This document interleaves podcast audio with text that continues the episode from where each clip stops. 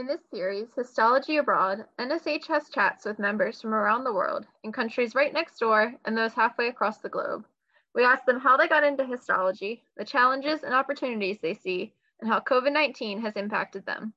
While there are many differences, the commonalities will surprise you. So I'm here with Dr. Guy Orchard, an NSH member from the UK, and he's going to share with us a little bit about histology in England. So let's get started by having you introduce yourself, tell us where you're from, where you work, and how you got into the histology field. All right. Okay. Well, well, thank you very much, Natalie. First question was, what is my what my job title?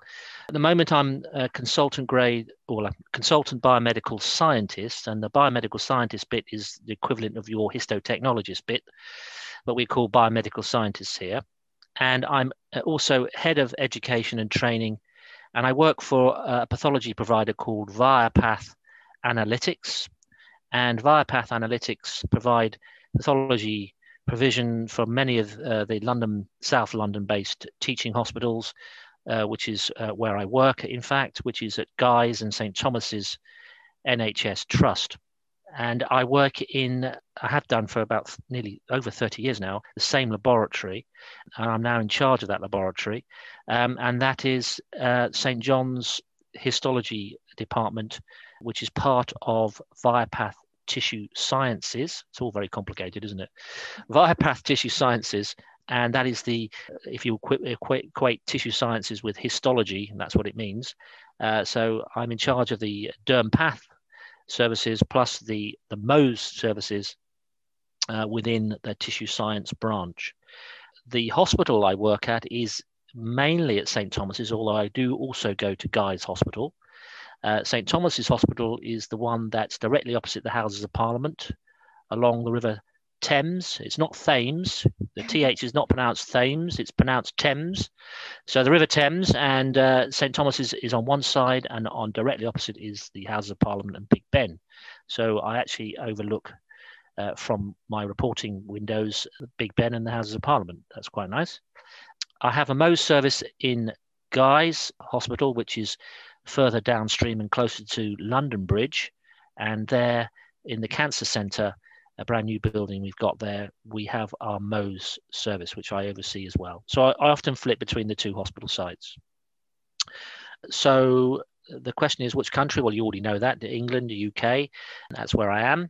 And you asked me, how did I get into the field of, of, of, of biomedical science or histotechnology, as you would call it?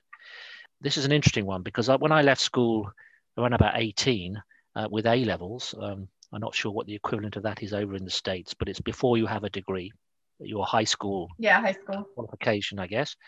Uh, and you do science disciplines, and I did those. And I was reasonably good at biology. It wasn't very good at much else, to be frank.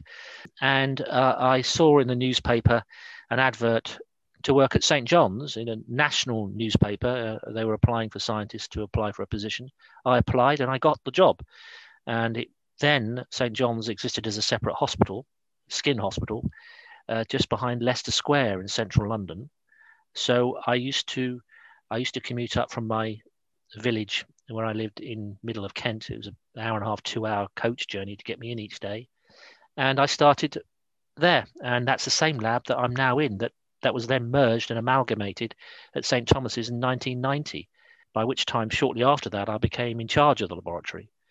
So when I came in, I didn't really know what I wanted to do, but I knew I had a bit of a, an interest in biology. I quickly learned that I was reasonably good at it, and I worked very hard at it. And um, so, consequently, I, I, passed all the exams. Uh, the starting one, we'll talk about the exam process in a bit later. I should, shouldn't perhaps allude to that now. But there is several years of study to become fully qualified um, in, in uh, histotechnology or biomedical science, as we would call it here. Uh, but I'll stop there uh, and ask Natalie what the next question is. Yeah, well, that, that actually leads us right into our next question. So I was going to ask okay. you what is the process or route for someone in the UK to become a histotechnologist, or in your case, biomedical science? Yes. So I'm sure you have an equivalent thing. There's a registration process to go through. So uh, the first port of call is that now, as we stand, you can't come into the profession to become a biomedical scientist your equivalent histotechnologist, uh, without a degree. Now, when I started 30 years ago, you didn't you just had to have A levels, but now it's a degree. So you have to have a degree, and not just any degree. It has to be a science degree, uh, a BSc, and these degree courses also have to contain a certain amount of content that is applicable to hospital science disciplines, okay, which histotechnology is. So how is that monitored? Well, we have a professional body over here called the Institute of Biomedical Scientists, which is the equivalent of your NSH, and they accredit the universities that offer science degrees with an accreditation which says this degree course in this discipline is accepted by the Institute of Biomedical Sciences as appropriate degree for state registration qualification um, for our uh, laboratory based sciences. So most universities apply for this and, and hopefully uh, get the accreditation, which means that students who get that degree can automatically go straight in and after about a two year period of training become state registered.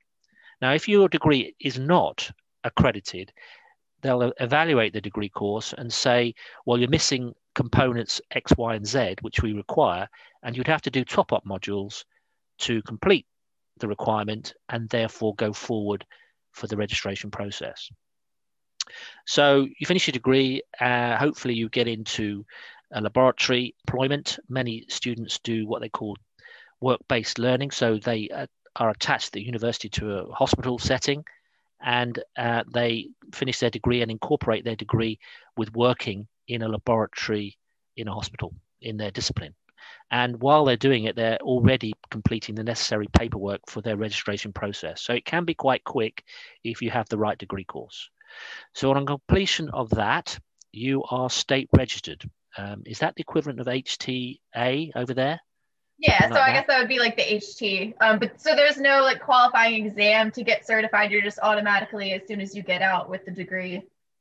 Well, and, and the and the registration port. Yes, a portfolio you do, which is uh, sort of managed by the training officer in the establishment that you are working in, or indeed the university lecturers may may help you with the portfolio. That's acceptable. That is the basic qualification. Now, after that, when you get the state registration, in order to become adva- a more advanced scientist, you do a master of science qualification. So that's the next thing. So you would then do it invariably either attending day release to go to university. There are very few universities that still offer that, or you do it on online course. Now I happen to be a lecturer for online courses for masters in cell path anyway, but the process is that uh, you would have a two-year period of doing assignments online to enable you to pass a Master of Science qualification, MSc, uh, which would also require you to do a project, uh, work-based project, which could take you up to six months to a year to complete. So, having done the state registration, you then do the the, the, the Master of Science qualification. So another two to three years, uh, getting the higher degree qualification. At that point, other than aspiring to do management qualifications, which some people do and some people don't, depends what you particularly want to do, you are essentially qualified and you're specialist because your MSc would be in a histotechnology, histoscience field. So it might be, for instance, diagnostic immunocytochemistry, for instance. That could be an MSc course. That's the one I'm lecturing on at the moment. Or it could be a broad based one, or it could be one in molecular science. But either way, you, are sort of defining yourself at that point as a specialist BMS, doing a specialist qualification in a specific discipline, histotechnology, for instance. Could be hematology, could be microbiology, depends where you're working and what your discipline is. At the same time as doing an MSc, many of them also do the second portfolio, which is the specialist portfolio, which goes in accompaniment with the MSc and is a specialist qualification to say that you are now a specialist scientist studying histotechnology, or uh, in our case, histo, histo histology. So that's the process. It's um, it's overlapping. It can take several years to become fully qualified. After that, it's really PhDs and things like that are not really mandatory. But what we are doing now, and I'm sure you're doing this in the States as well, is looking at specialist advancements in selective areas of histo technology. So, for instance, we the IBMS now has its own exams, which it does with the Royal College of Pathologists, which is your your equivalent of the American uh, College of Pathologists, in conjunction with, in our case, the IBMS, and if you were doing it, hopefully it would be the NSH, to devise re- exams in selective areas. So these would be, for instance, in histodissection. So uh, again, I'm on that board for, for those exams, and I do mark the papers for, for students going through those more advanced uh, qualifications. But you can get what they call a high diploma or, or diploma of expert practice in selective fields where there is a need for specialist skills. Histo dissection is one. We have one for immunocytochemistry, and we are now and have got biomedical scientists who are now qualifying for reporting as well, which has traditionally always been done by the pathologists. So we have got biomedical science doing the advanced uh, qualification for reporting. And it could be reporting in selective areas, for instance, dermatopathology, uh, gynecology, uh, biopsy investigations, it could be lung. And we're developing all these selective modules where you would particularly qualify in certain areas of pathology reporting. So that's the most latest development. So, uh, quite a reasonably expanding pathway. Uh, as it happens, there's also one in Mohs. I'm uh, chief examiner for that as well. So uh, we have got people studying for advanced roles in, in Mohs as well. Right. So I guess that would be kind of similar. We do have like qualifications that the ASCP yeah. does in IHC and lab safety. Um, yep. So I think that you had mentioned the diplomas of expert practice in the last podcast that we had done, and you said that that reporting was based off of a kind of a shortage of pathologists Yes. That's why they had originally developed that program. Yes. So, um, in a nutshell, uh, uh, what happens over here invariably happens over there. Um, um, it's been history tells us that. Uh, normally, it happens to you first before it happens to us. But anyway, but anyway, um, yes, uh, absolutely. So, what's happening now? We've we've got a they, they've done the the statistics, and uh, around about 40, 50 percent of the existing reporting pathologists uh, are over 50, 55. So they'll be retiring in the next 10 years. And they can't recruit back to those posts quick enough through the normal RC Path Royal College of Pathologists uh, recruitment program. So they're going to have an increasing demand and shortage of qualified pathologists.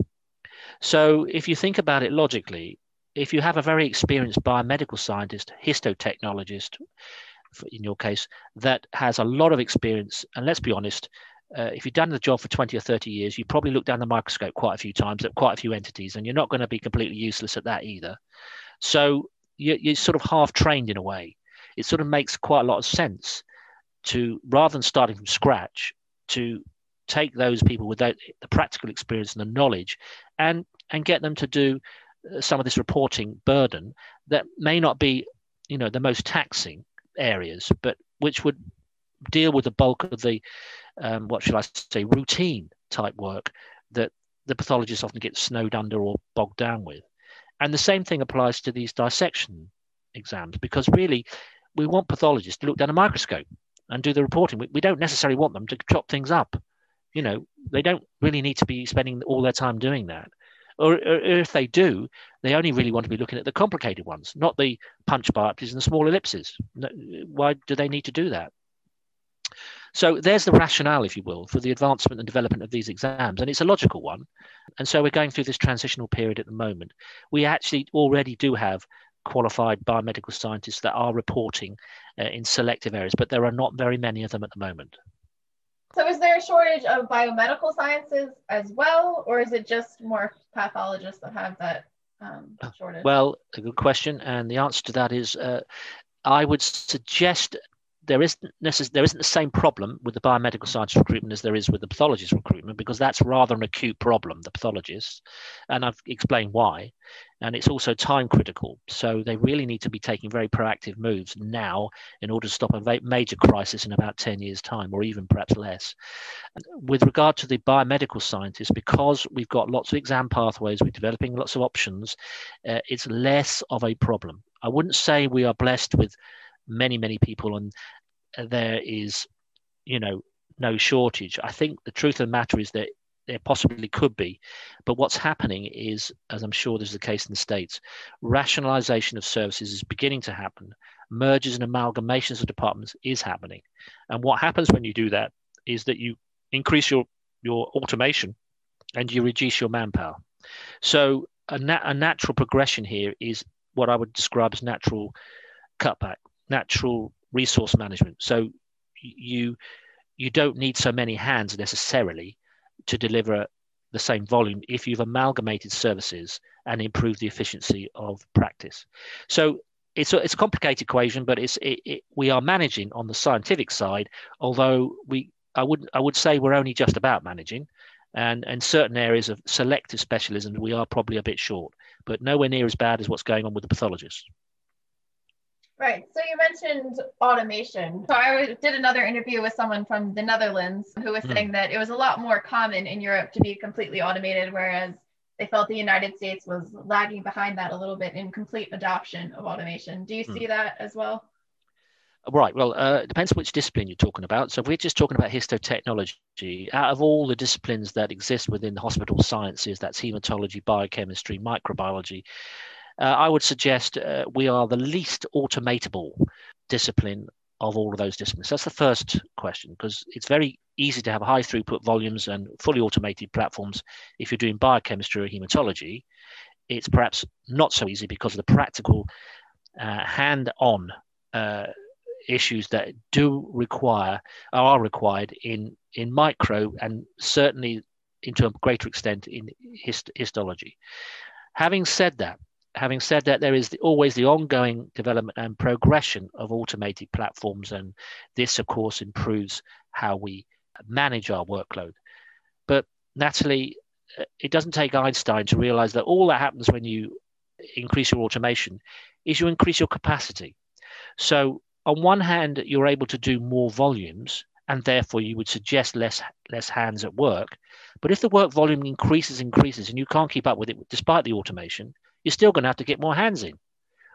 So it's a balance. Unless you have a completely dedicated, purpose built setup where you know it is just pathology that's done there there's no other interactions you have uh, like a factory approach to how you manage it then and only then really can you make significant cost savings and progress now in the united kingdom hospitals exist certainly in london because they were there 400 years ago. And I am exa- exactly in, in a hospital that's been here hundreds of years. It's not purpose built to, to run a pathology service. It was built to put beds in and wards 200 years ago or, or even longer. And some of the hospitals in London are 400 years old. And they're still there and they're still open as hospitals. So in those days, they weren't designed to have nice wide corridors and, and nice uh, ergonomic settings. They're really traditionally very old buildings that have got an immense amount of history. They're much loved, of course, but they're not ideal if you were to try and set up a pathology service that you could easily manage. So there are lots of ergonomical structural layout issues that can be unique to certain countries because of the history of healthcare in those countries. So does that all make sense to you? Yeah, that's a very interesting point that I hadn't thought of. Um, well, if you if you ever come to, to London, I can tell you, if you go to most of the teaching hospitals in London, they are hundreds of years old. There's statues of Queen Victoria here, there, and everywhere. There's uh, cornerstones laid by the royals 200 years ago, part of the hospital framework. There's histories of the bomb blast during the Second World War, knocking out whole blocks of the building that were just rebuilt. Uh, this is uh, how traditionally in the big cities in, in England and throughout the UK, hospitals were, were made and they weren't knocked down and they were just added on to for hundreds of years. And, and that's, that's where we're at. I think I can smell a change now with pathology, though, because they now begin to outsource certain aspects of the services. And so I think a more centralization in a sort of hub and spoke model where you have a central pathology provider building in a dedicated building to provide healthcare is the future. And indeed, that is something that we are discussing right now in, uh, in my establishment. So it's, it's changing, but it's a very, very gradual change. Sure. So have you seen a lot of um, increase in digital pathology as well in the UK? we're a bit slow off the mark on that. Certain parts of the country doing much, much better than others.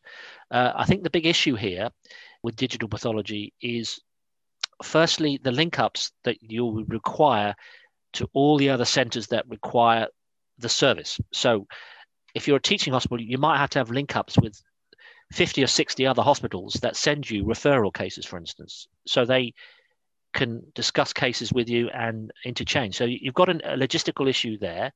You've got a logistical issue about how you store the data from digitalization because it requires an awful lot of digital storage base because it's images. You're storing images, and images are big. And if you've got to keep all these images, you've got to have quite a big database to be able to do it. And the third issue is going to be uh, which system of digital technology are you going to adopt? In other words, you don't want people in one hospital having one system that you're talking to, but you're using a different system, and you've got to have an interlinking other system that works. So, if I what I'm trying to say is, you want to standardize digitalized systems that you're going to use within your cohort of hospitals that you may be servicing, and that is a key issue of concern because the the process of digital pathology is moving so fast, you can barely keep up with the latest trend before they've changed it and, and approved it or changed the software or changed the storage facility or, or, or, whatever they may do. So all of these things are, are quite involved, but you need to have a very careful consideration of the factors before you uh, make a decision. And then you need to make sure that it's a unified decision that everybody will have the same basic digital system and therefore make sure it's standardized, I guess. There's also the medical legal issues, isn't it? Because pathologists generally are used to looking down a microscope. You're now telling them to look at a screen and do it.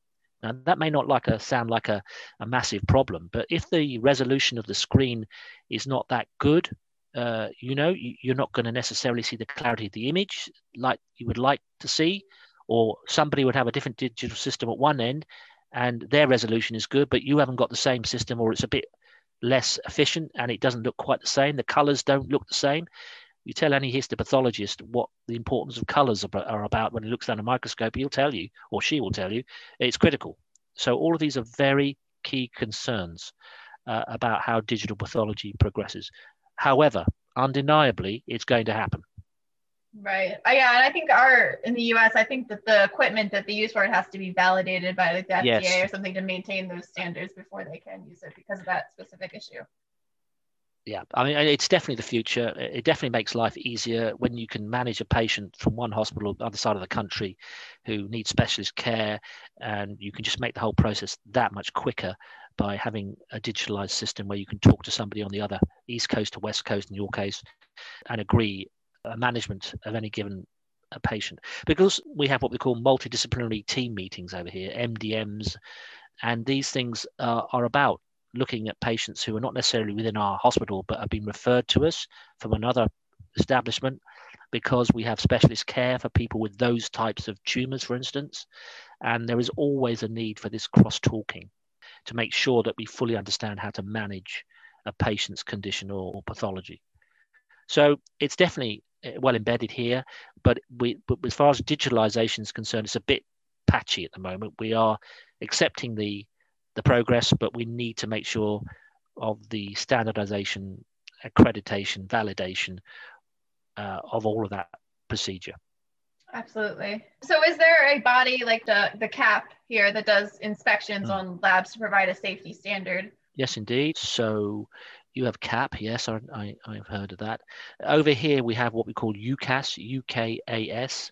It's actually uh, it's a wide-based accrediting laboratory accrediting body, but it doesn't just look after laboratories; it looks after lots of business like companies that do engineering or food manufacturing or whatever. And they have within the UKAS framework, they have set standards depending on what the discipline is. So in UK, we invariably, uh, most diagnostic laboratories at least, invariably apply for the standards, which is ISO ISO 15189, long number, but it means the standards for practice in diagnostic laboratory frameworks. So they have a set standards for that, and you get those rules. You'd start working your way through the compliance procedures. You'd apply. They inspect you every year. In fact, you get a major inspection every two years, where there's several inspectors coming, and they stay for up to two to three days, uh, depending on the size of your service. And then you have an interim one every year, which is usually a one-day visit to just to check that you're still keeping on top of everything that, that they expect you to keep on top of. Uh, and then uh, if you pass, you, you get informed you you passed, and that goes on a website for widespread distribution to anybody who might be interested in perhaps using your services. So it's becoming increasingly important that you're accredited to continue really to function as a diagnostic service. And the answer is yes, we do it, and yes, we are approved. So related to that one, like, is there a lot of private practice there, or is it mostly government controlled since it is a like more public healthcare system? Yes, yes. Uh, well, of course, the bulk of my work is through the National Health Service. You probably heard of NHS, not the NSH. Yes. Oh, be careful about that. Quite different, really. But the National Health Service is is something uh, that the UK public are extremely protective of. It came about shortly after the Second World War when, because of all the attrition and uh, suffering and general lower standards, the government at the time decided to reward the uh, the public with a with a national health service. It was a concept which was embraced and is still running to this day, 50 odd years, more than 50 years later. And uh, the concept is that if you're ill, you will go to a hospital and it will be free, and you'll be managed whatever your condition, and it will be free. And that's still the case. However, the private practice is tangential, running running along along the same time. And if you have the need for urgent care or you have to to get specialist treatment or second opinions, then that's a private concern. You won't go on a waiting list. You're likely to be seen a bit quicker, and so private practice is available for those who wish to buy it and pay for it. So yes, in answer to you, most of what I do is is national health service treatment for the patients that come in, but we do have a thriving private pathology service too. In the area that I deal with, which is dermatopathology, it's it's incredibly popular for private practice, as I'm sure it is in the US. And the main reason for that is that if you've got a lump on your skin, you can see it, uh, you know when you got it, you know how long you've had it, you have a very good clinical perspective of what's going on, and you are likely to go and ask to have it dealt with uh, if you have the money or wish to pursue it privately to get it dealt with quickly. So in skin pathology, generally it's a quite significant private practice option for many many people. So uh, and that's what I do. I, I'm in a I'm in a skin lab, and so I probably do 50% National Health Service work and possibly nearly 50% private work. So then I also just wanted to ask how has COVID 19 impacted biomedical science in your country? Yes, well, uh, you probably heard all the news over here because we're, we're, having a right. I mean, we're in lockdown not, again, right? Oh my, yeah, we're in lockdown three. Uh, it's a bit like uh, Rocky Three, Rocky Four. It feels like it. I think I've been in the ring several times, but I'm still coming in most days, and I'm traveling into London, and it's it's a horror story, really. So the reality is, uh, we also have these new strains over here, which I'm sure you're going to get over there. The South African strain at the moment is causing a considerable amount of concern because it has a higher infection rate. It's um, a mutation of the existing COVID gene, and it's it's just able to slip through the cells a little bit quicker. Let's put it mildly. It's uh, it has structural component changes to the to the virus that enables it to penetrate these cells quicker and therefore infect much more efficiently. So, as of this morning, when I picked up the newspapers, they're stating that one in 30 people in London has been infected with this virus. So, wow. we have a big problem. We have a big problem. We are vaccinating rapidly, and I dare say we'll get on top of it, but it's a shaky time at the moment. And in terms of my lab, uh, I very quickly decided and made a decision that we could not all be in the laboratory because we couldn't socially distance. Remember the comment I made earlier that I'm in a Victorian building. I can't poke you in corners. We have structural elements to the building which mean that working in some labs and keeping two meters apart is almost impossible with a full range of staff. So I implemented rotations and put people working from home right back in March uh, last year. And we've only had a couple of infections in the department throughout the entire time course, which is almost a year now, that we've been doing that. And so I'm maintaining that approach to keep the staff as safe as I can. we do all the sanitization things uh, as well, and we have protective clothing, mask wearing, etc. Uh, and we employ that very, very widely. Uh, the staff have adjusted extremely well to it. The only problem is that we are uncertain now of our work volumes because the patients, bless them, who've got cancers and all kinds of things, are too scared to come in to central London to have their biopsies done.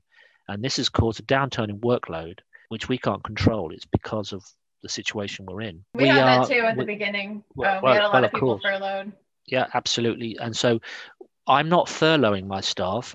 I'm telling them to do paperwork at home. There's a lot of paperwork that needs doing. We have quality management systems that need paperwork updates.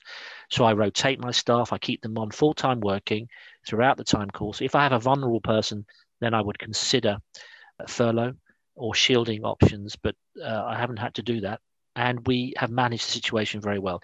The truth of the matter is, we are still learning about the full extent of this virus, and we are making decisions based on what is right in front of us. This is a battlefield.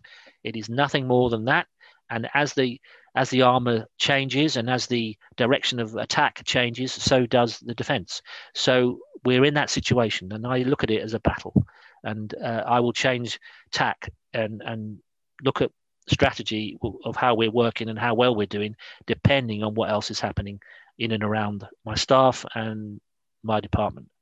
So that's that's that's based on on experience of doing the job for 30 odd years and having to roll with the punches. So we go back to Rocky four, five, I don't know, whatever.